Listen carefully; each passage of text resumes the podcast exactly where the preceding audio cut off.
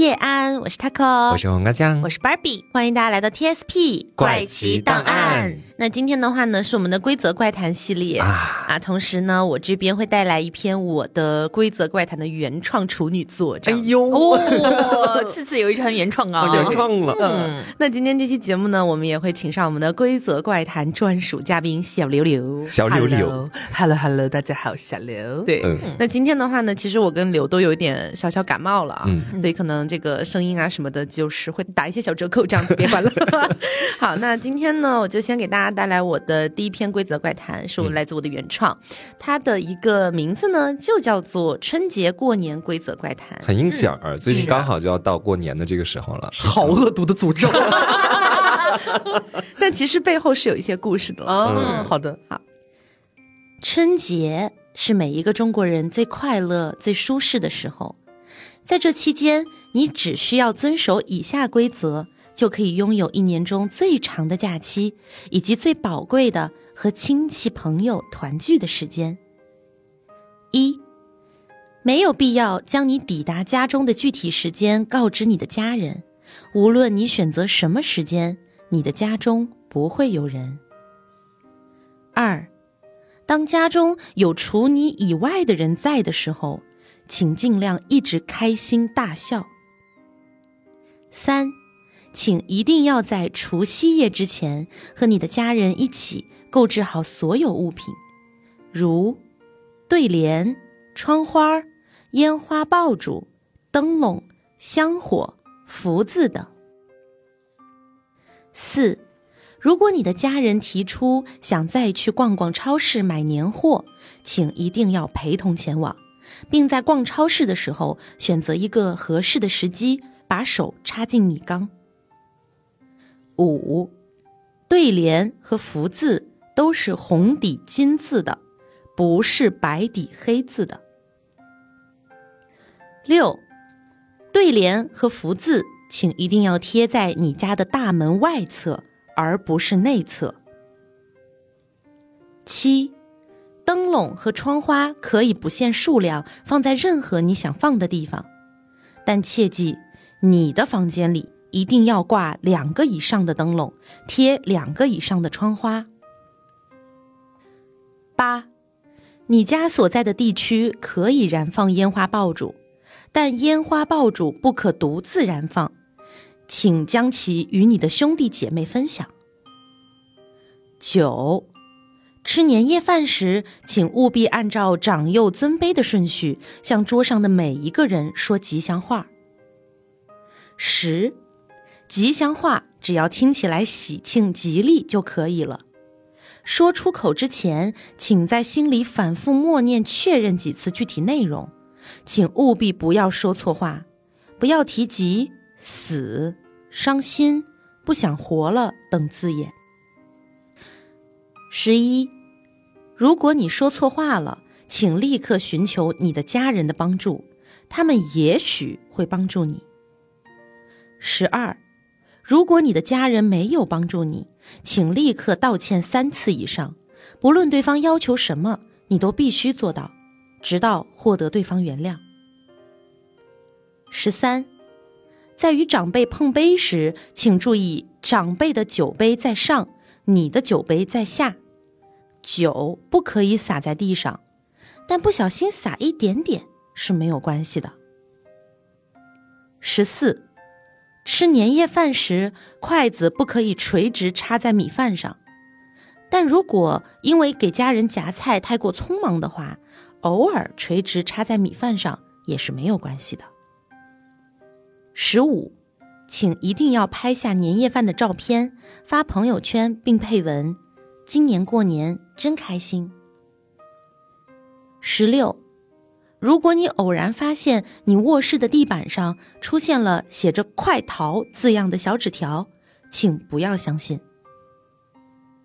十七，春晚是很好看的，请不要吐槽任何节目，即便你确定。家里只有你一个人。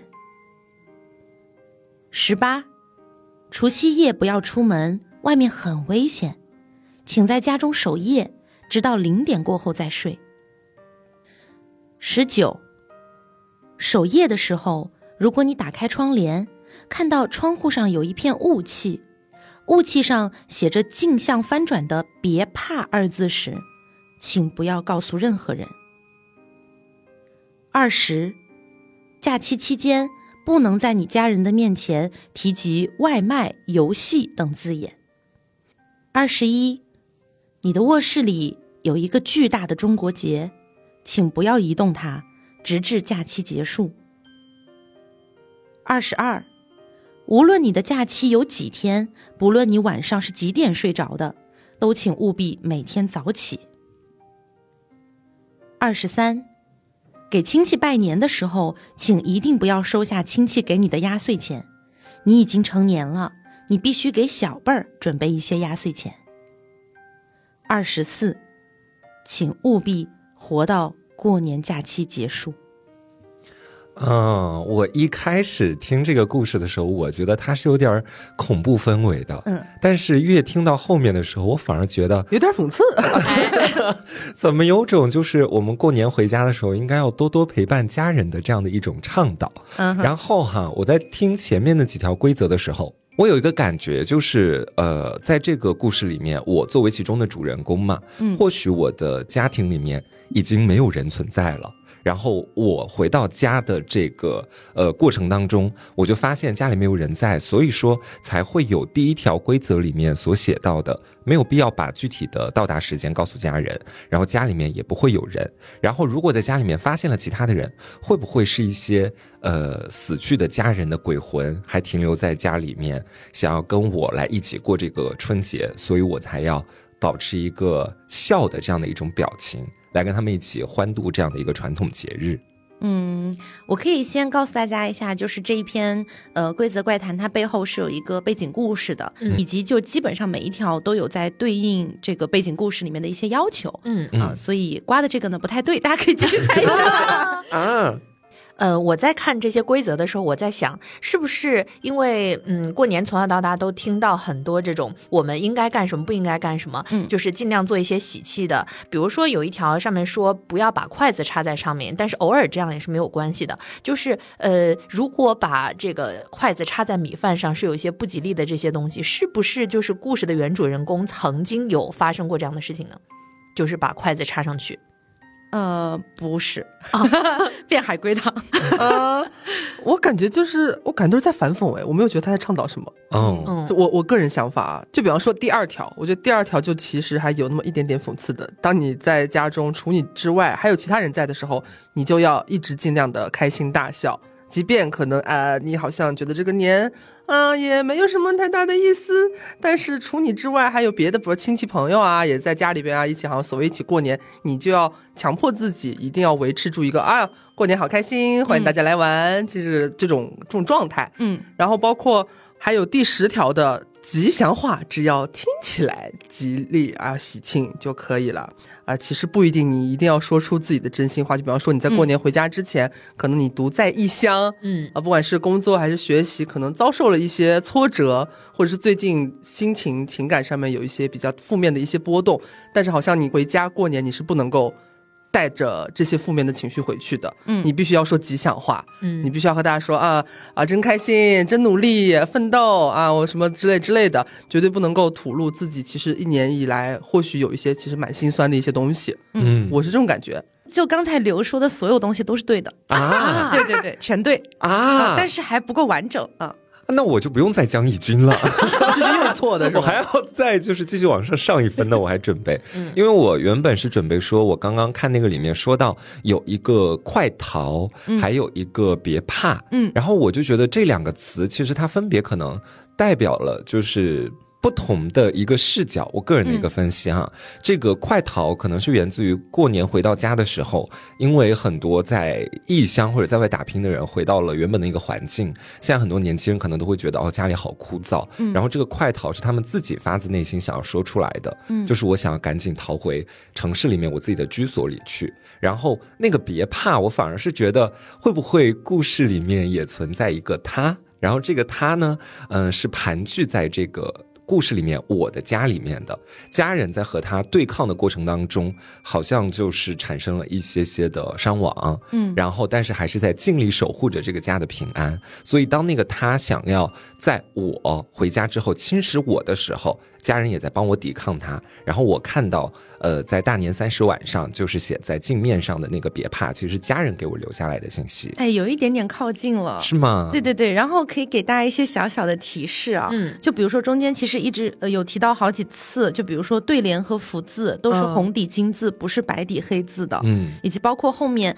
巴老师提到的那个筷子不可以垂直的插在米饭上，嗯。嗯，还有就是雾气上写着别怕等等的，其实这些都是跟死亡有关系的。嗯，嗯，然后我也可以直接跟大家讲，呃，要不我们就直接复盘一下这个背景故事，好好还是说你们有什么想要再猜一猜的？因为我觉得其实他刚肯定了我那几条之后，我觉得他后面还有几个就是如法炮制，嗯。嗯呃什么春晚很好看，不要吐槽，然后还有后面的不要在家里边就是什么外卖啊、游戏啊这些字眼不要和爸妈提及，还有那个不管你假期有几天，你晚上几点睡，但你每天都要早起，这可能就是一个。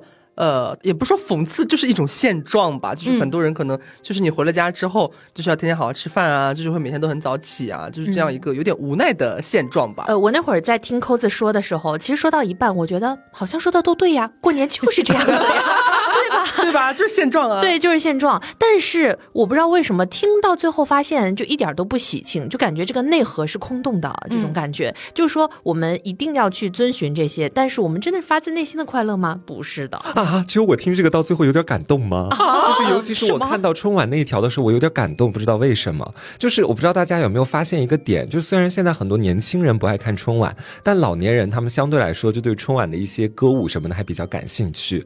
然后我就在看到那个说，呃，你看到春晚的节目你不喜欢的时候，你不要说出来，就可能是你旁边啊，如果按我前面所说的，家里面的人都变成了鬼魂，就肯定也会有一些老年人的鬼魂在你旁边一起看春晚啊，所以你不要讲出来，不要去打扰他们看春晚的那个兴致啊。然后我当时我就会觉得说，这挺感动的啊、就是可能呃一千个人有一千个哈姆雷特啊，对，然后我觉得他的解读也不错。对他说出来之后，我甚至觉得自己有点丧良心。我也是。因为因为瓜可能把我背后的所有的故事想的太温情了。嗯其实有温情的部分，但不在这儿。嗯 呃，我跟大家讲一下吧。其实我设置的这个背景故事是这个样子的，就是有一个小女孩，然后呢，呃，她的父母其实已经离世了，嗯就是在她比较小的时候，可能十几岁。嗯然后呢，她父母离世了之后，这个小女孩就一直住在亲戚家里。所以你们没有发现吗？通篇一直在说你的家人、你的长辈，但从来没有说过你的爸妈。哦，哦，对，所以她所谓里面的那些家人呢，当然也是他的家人，比如说舅舅啊、什么姑妈呀这些。亲，戚，嗯。对，是亲戚，但不是他的爸爸妈妈。嗯。然后他在亲戚家住长大的这个过程当中，其实是不开心的，因为亲戚也没有对他非常好，嗯。所以他每年最讨厌的时间就是回家过年。嗯，然后中间有提到的，比如说，嗯、我不知道你们有没有发现另外一个点啊，就是在第三条里面有提到说，一定要购置好所有物品，嗯，对联、窗花、烟花爆竹、灯笼和福字在规则里面都出现了，但香火没有出现。嗯嗯香火、哦对，其实这个地方，呃，我是埋了一个小小的点，它是跟第十四条对应的。第十四条，筷子不可以垂直的插在米饭上。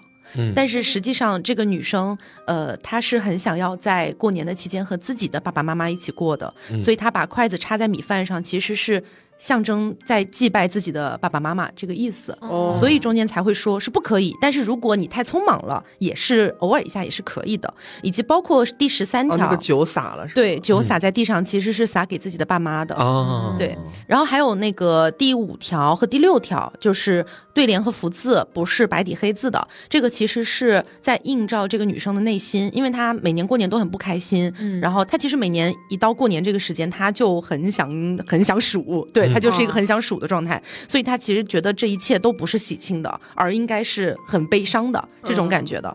然后还有就是这个故事里面确实是有一个他存在的，嗯这个他呢，他没有太多的一些规则的束缚，只有一条，就是你可以理解为就是过年之神 过那种感觉，就是他会希望你在过年期间你一定要表现出快乐，嗯一定要配合。不然的话他就会惩罚你或者抹杀你。所以这个女生是在这个规则之下，她必须要表现出刚刚刘说到的，就是哎，比如说我要表现的很开心，嗯然后我要假装我在说吉利话，强撑，对，其实是一个强撑的过程。包括他房间里面要放什么灯笼啊、窗花啊，这些都是假装自己在很开心的配合过年这件事情，在装扮自己的家里。嗯，然后关于这个快逃和别怕，呃，快逃呢其实是这个女生的还活着吗不是，是家里面人写的。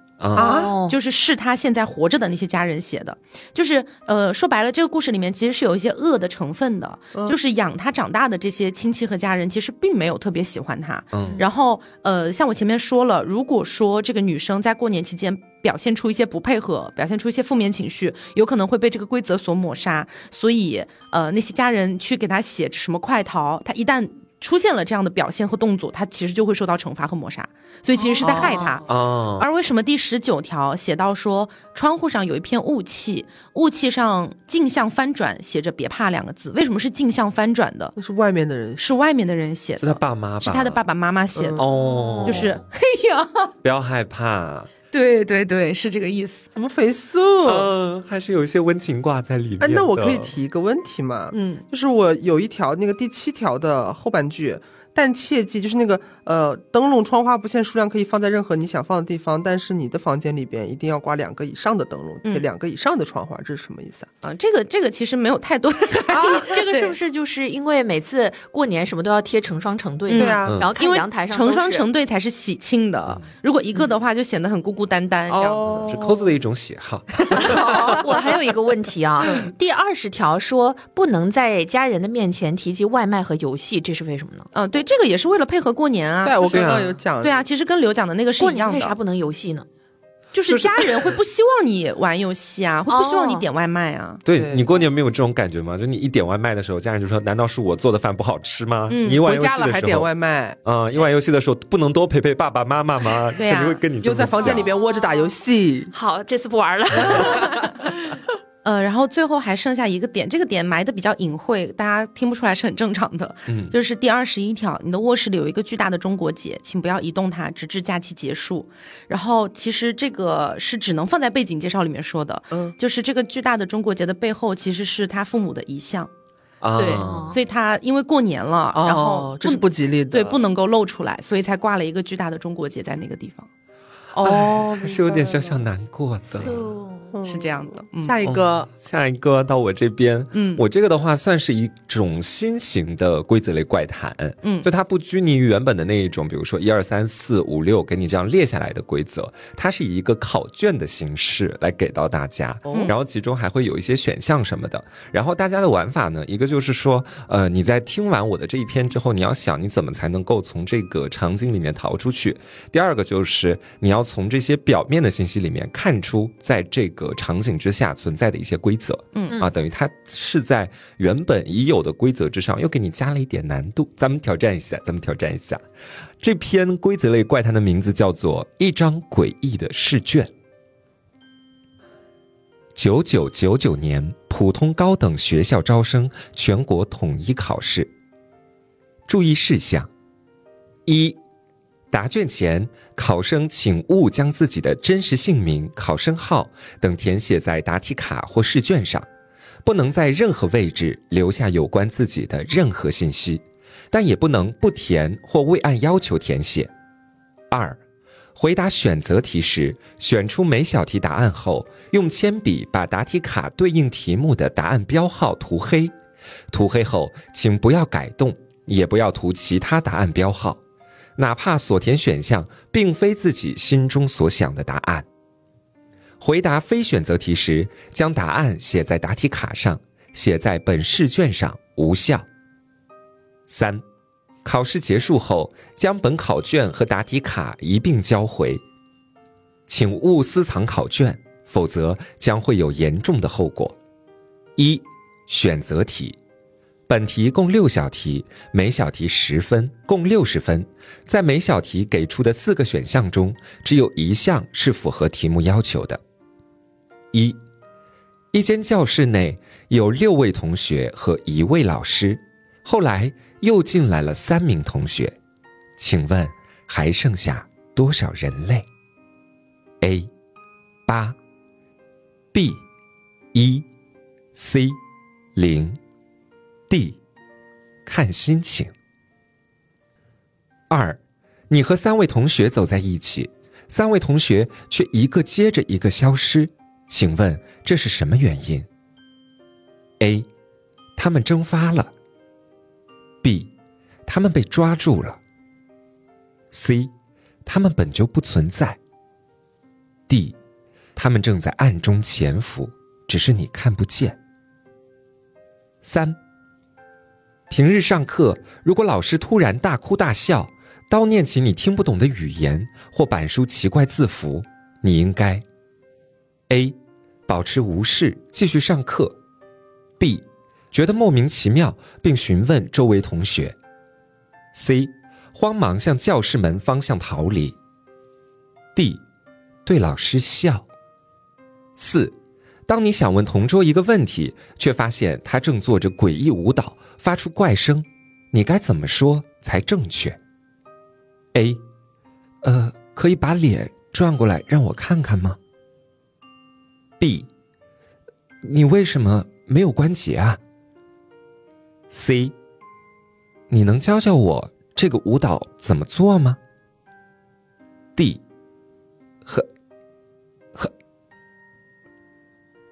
五，阅读本试卷注意事项，并回答你认为谁会在试卷和答题卡上写你的名字？A，你最好的朋友；B，你的监考老师；C，你的手；D，你自己。六，你认为多长时间能让一个考场的人全部被同化？A，十分钟；B。五分钟，C 一分钟，D 零分钟。第二大题非选择题，本题共两小题，每小题二十分，共四十分。一，请阅读以下情景：你是本校的一个学生，某日回寝后发现有物品忘在了教室，准备独自返回教学楼。路上你遇到了一个关系好的同学，他跟你说。如果遇到穿红衣的人，立即往左跑。分别后，你又遇到了班主任，他告诉你，如果遇到穿红衣的人，立即往右跑。你选择了相信后者。一，判断文中的你做法是否正确，如果不正确，请说出理由。二，如果是你，你会怎么做？第二小题。你为什么要参与这场考试？你为什么要参与这场考试？你为什么要参与这场考试？你为什么不？好了，结束了。我刚才在听完这一篇选题就考卷之后啊，不知道为什么，尤其在看到第三条、第四条，我脑海当中出现了一个情境，但是我个人觉得很荒谬啊，分享出来。嗯，就是我觉得作者在做梦，然后呢？嗯，他梦到了平常上课时候的状态。上课经常干的一件事情是什么呢？是睡觉。嗯。然后看到第三条说老师突然大哭大笑，念叨起听不懂的语言，我觉得这个就是 睡着的时候的情境。然后还有第四条说，呃，当你想问同桌一个问题，却发现他正做着诡异舞蹈，这很像往本上写那种诡异的文字，就是在打盹的时候经常会写的东西。这一点也不吓人啊，姐。对，因为我我我觉得整个试卷整体还是挺诡异的，每一道题其实都挺诡异的。嗯，如果说按巴老师的猜想的话，他就是生活写实，变喜剧呢。对。一篇生活记录罢了。然后还有第五条嘛，阅读本试卷注意事项，并回答你认为谁会在试卷和答题卡上写你的名字。然后下面不是有几个选项嘛？那这个可能就是呃打盹打的已经快醒了，然后 然后呢有人在叫你，然后那么这几个选项呢是谁在叫你？就是是有点荒谬吧？你们说你的手可以把你自己叫醒，但它是独立的，是吧？对呀，睡觉不是经常会这样吗？就是你要做一些动作，什么系个鞋带儿啊什么的，还蛮精妙的。我只能说，哎，我觉得就是可以盘一下一个点，是在于你们觉得这个故事里面，他真的还有好人，或者说有一个能够指引你逃出去的人存在吗？呃，我感觉是这个样子的，大家可以听听看哈。嗯首先，他那个注意事项里边就是第一条就很奇怪，说让你考生请勿将自己的真实姓名和就是不要填写你真的叫什么。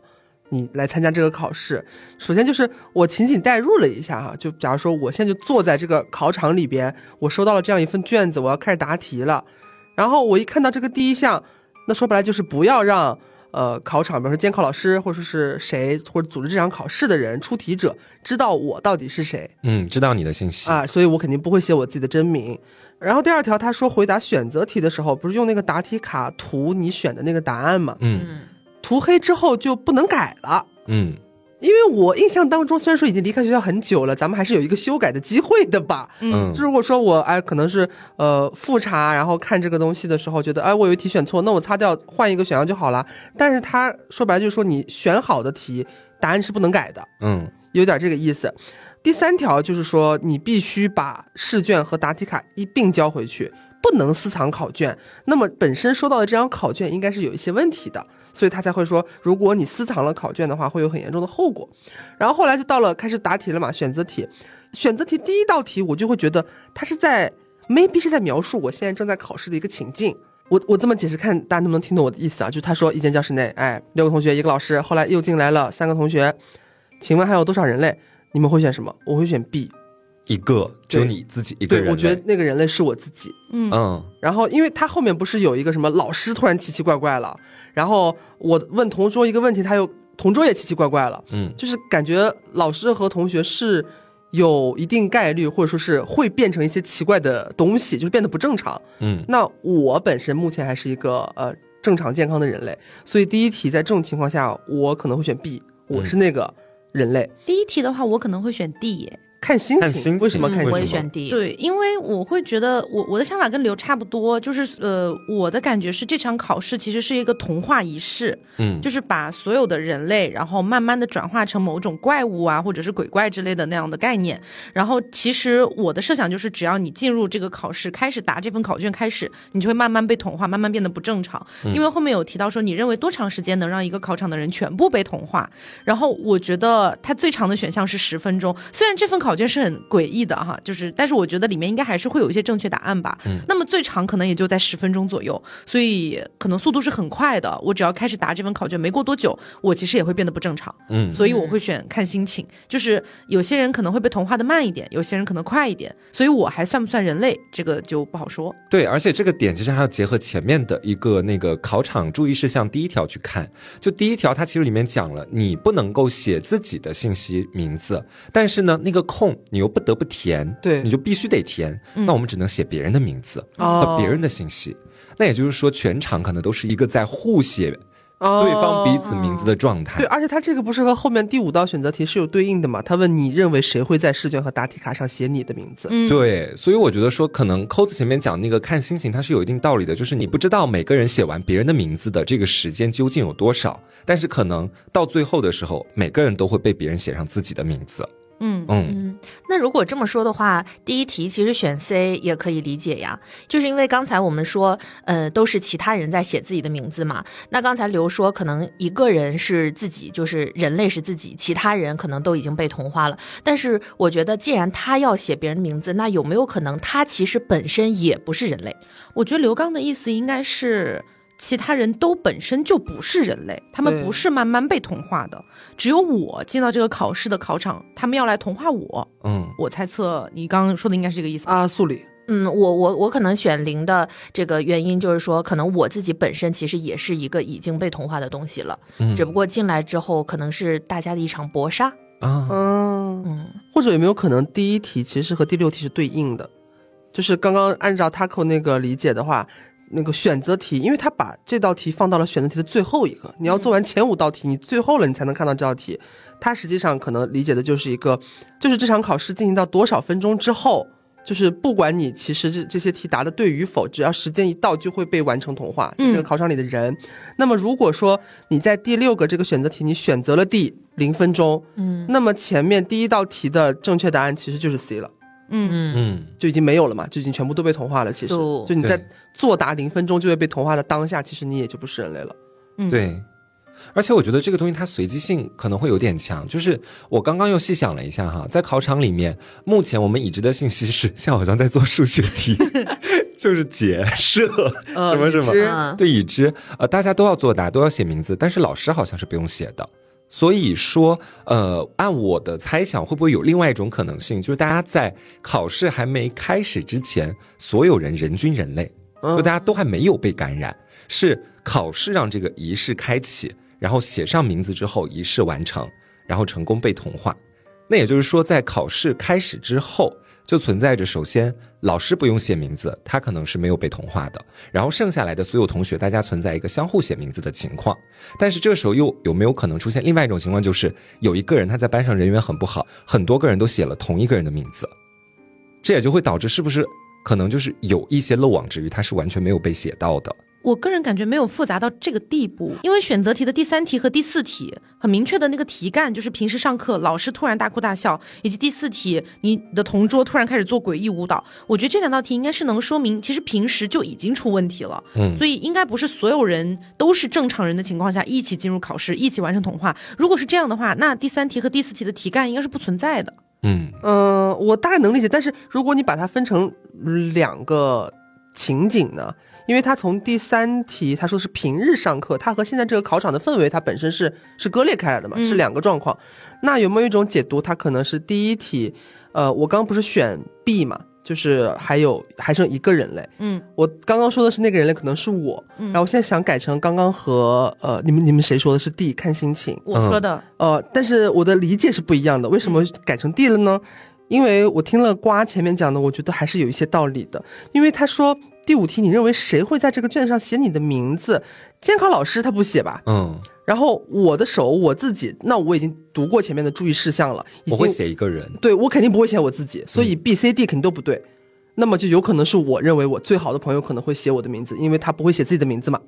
那再翻回到第一题上面去看的话，呃，你开始考试了，现在还剩下多少人类？他为什么看心情？就是看大家不写自己的名字的情况下会写谁的名字，嗯然后嗯就是一个赌的一个概率。如果说场上这些考生里边有那么一个或者是两个还是几个，他就是没有被在场考生写到他的名字就，是这个意思你。是这个意思？对对对，我是这个意思。嗯所以就是存在一些嗯漏网之鱼，所以是看心情嘛。但是呃，像前面扣子所说到的那个，就是他如果说是在考试的情况之下，那结合三四题的那个情况，肯定是他们前面已经出现了一些问题，然后。平日上课出现这些问题之后，到考试这个阶段，证明可能是他们已经在一个被同化的状态里面。他可能扣子表达的是那个意思。对我表达的就是说，在这个考场里面，应该不是全员进去都是人类，嗯应该其中是有一些已经被影响的人和有一些还算正常的人类，嗯等待着被同化。对，然后我觉得前面注意事项里面有一个点哦，就是在呃注意事项的第二条，它里面有写到，哪怕所填选项并非自己心中所想的答案，就是。你你读这句话不会觉得很怪吗？就是说，我们涂的那个答案肯定是自己心中所想的呀。但是，即便你填了不是自己心中所想的，你也不要去修改它。他的意思就无非这个意思。那去结合上就是呃第五个选择题，就是你觉得谁会写上你的名字？中间有一个你的手，呃，我的一个猜测啊。因为其实我们看到的所有的，不管是选择题还是非选择题，它都是很诡异的题，它没有办法得出什么正确答案的感觉。那么有没有可能，就是实际上你在慢慢被同化的过程当中，其实是你的手不自觉的受它的影响去做出的回答，然后你可能会看到，哎，我心里想的是这道题我要选 C 啊，为什么我涂了 A？所以你其实已经在被同化的过程当中了。嗯就我是这么想的。然后包括结合上写名字这个点，我觉得，呃，可能在所谓这个童话进程当中，也许也包含上了写名字这个点，嗯就是因为大家都不能写自己的名字，要写别人的名字，那写谁的名字呢？是你的手决定的。哎，那我这边还有另外一个问题啊，因为前面扣子所讲的是，他是完全由手来做决定，由不得我们自己嘛。嗯，然后如果我们换一种情况来讲的话，就是我们其实自己还是有那么一丢丢啊，能够决定的这个能力的。嗯，如果是你们在考试的现场的话，那在那个写名字的那一栏里面，你们会去写谁的名字？就是我本人可能会觉得这不是一件好事情。嗯，我不会写自己，也不会写我就是朋友的名字。嗯，我应该会去写监考老师的名字。哦，我可能会选择写自己的名字，因为啊我跟瓜想法是相反的。那不就说了不要写自己的名字吗？但是如果他只是迷惑我呢？因为我们 这条是不能相信的。对，不能相信的，类似于这种，只不过他没有提醒我这条不能相信，所以有可能他是在考验我。如果我写了自己，可能我就是唯一一个能逃出去的人。就芭比她玩这种游戏，主打的是一个“我命由我不由天他要豪赌一把。哎，对，万一这个时候就是呃，只要把自己写上，那么上面就闪着耀耀的光辉，我就可以出去，我就可以从这里出去了。”，整科幻的姐。就有可能我刚才说的嘛，第一道题有可能选择说现在没有人可能是呃已经被同化的，那么到这时候呢，我可以从完全被同化的人，哎，突然再变成人类。啊，哦，我祝你成功。隔行如隔山呐。因为如果是我来判断的话，我觉得我是相信注意事项的。嗯，嗯呃，如果连注意事项都不能相信的话，那我觉得这场考试就没有任何逃出升天的机会了。嗯，然后我还是坚持我前面的那个想法，就是我觉得不是我来决定我填谁的名字的。我的手。对，但如果说真的让我来写的话你，的手把你自己的名字写上去了，但如果真的来让我来写的话，我可能真的就随机写一个人，哦我不会刻意的去想说我要填谁的，就只要填隔别人，壁班的。对，只要别人就行了。好，嗯，呃，因为我刚才为什么有那样的想法？因为我刚才看了一下那个三条和四条，我在想三条和四条呢，它比较荒谬，就你完全看不懂它这些东西到底要怎么样去应对。那可能三四无论怎么选都是对的，或者怎么选都是错的，而第五条呢是给你最后的一次机会嘛。嗯嗯然后后面的第二大题，其实我个人觉得这个时候。就是因为我前面所就说到了嘛，就我觉得说，其实，在写名字的时候，呃，你的命运已经注定了，你到底会不会被同化？那后面的这个第二大题，我个人觉得就不太重要了。什么向左、向右出现的这个红衣人，我个人觉得他们的这个信息价值不是特别高，所以，嗯，我觉得这道题你交白卷是吧啊，对，没有太大意义。他不做了。突围，我我是觉得非选择题里面的第二道小题才是我觉得比较重要的，就是他直接问了你为什么要参与这场考试，嗯就是我觉得可能你一开始其实是有选择的，你可以选择不参与的，但是你非要来，那你就死了。就是哦我、我是这样的理解。嗯，好，下面我为大家带来球场规则怪谈。各位新生，欢迎加入羽毛球社。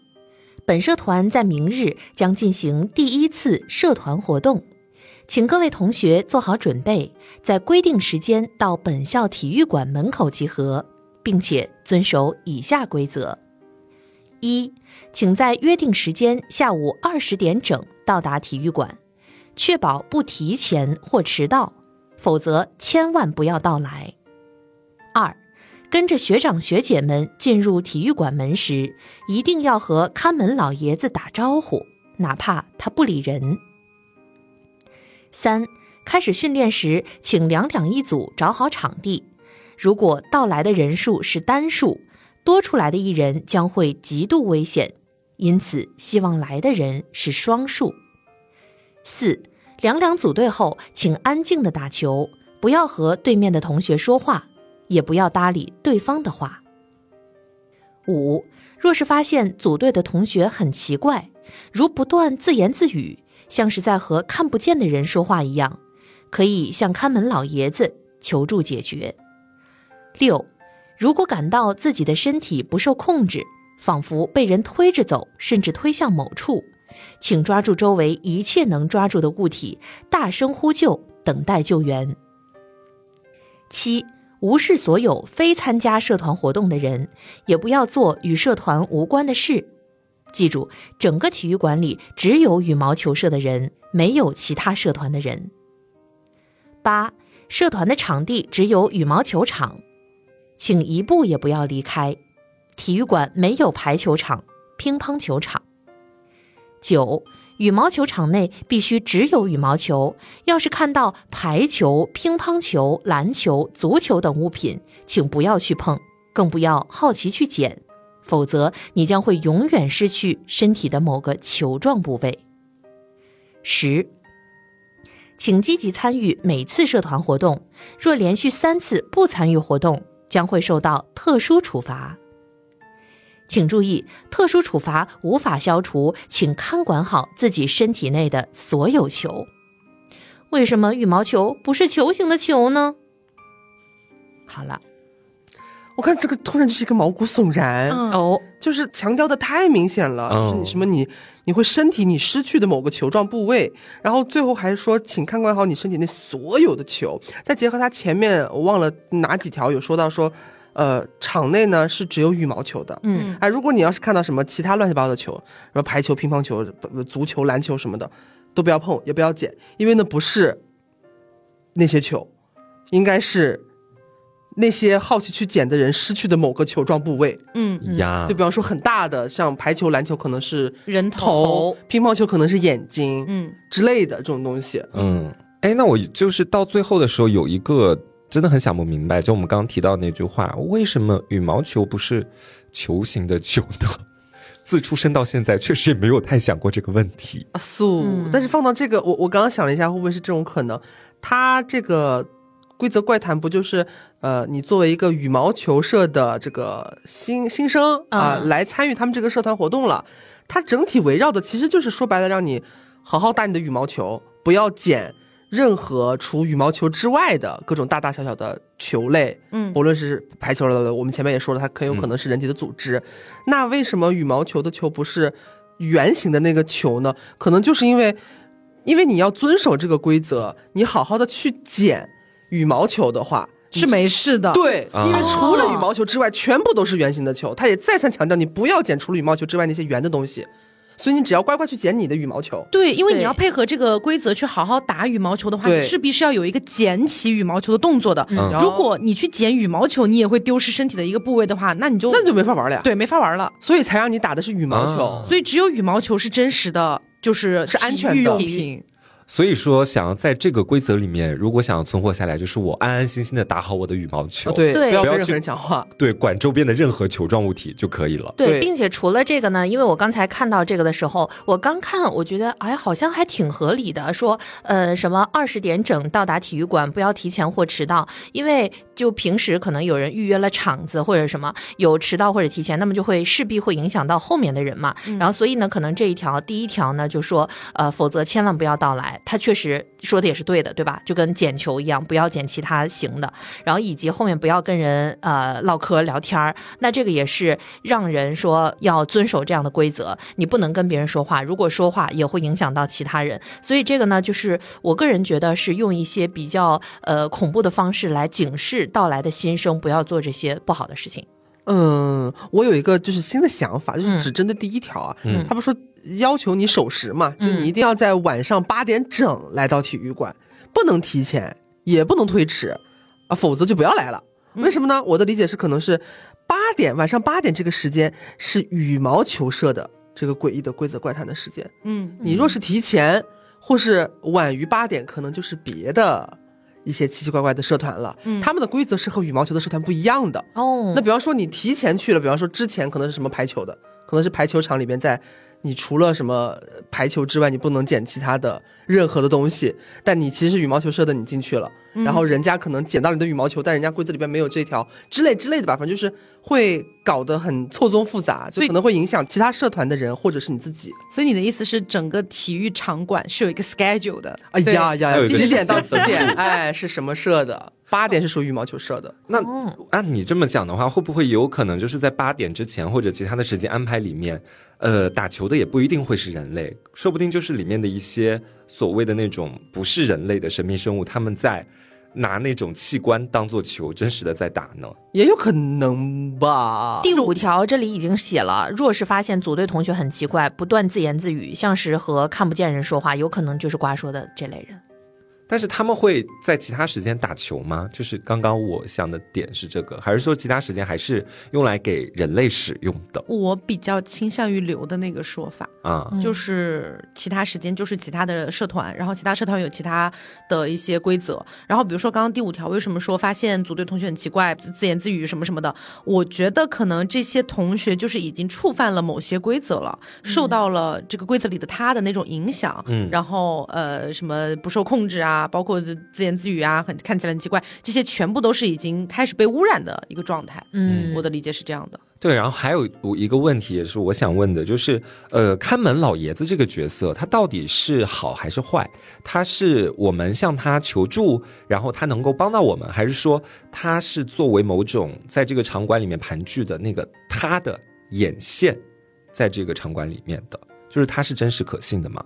我个人觉得它是好的，就是嗯，因为我也赞成刘的那个说法，说他是一个有个大的 schedule 嘛。那么这个老爷子可能就是说他的呃那种报管理者呃管理者报时鸟这样子。如果说有人触犯了这样的规则，你去找他，呃，比如说是误触新生嘛，比如说有那种呃新手光环，我再拉你回来这种呃，我、给你五次体验的机卡，对对。对对对对，所以我觉得老爷子在我的想法当中是好的。嗯，对，因为我觉得通篇都没有提到这个老爷子会通过什么样的方式害你或者什么的，所以我觉得开门的这个老爷子是所谓他的眼线的这种可能性有点低。这样，嗯，好的，那今天就给大家分享了三篇不同的规则怪谈。嗯呃，那第一篇呢是俺的原创。那如果说大家对于今天的三篇有一些自己想要分析讨论的部分的话呢，都可以在评论区跟我们一起聊一聊。嗯那今天节目差不多就到这里啦，我是 taco，我是黄瓜酱，我是 Barbie。我是小廖。那我们下周再见，拜拜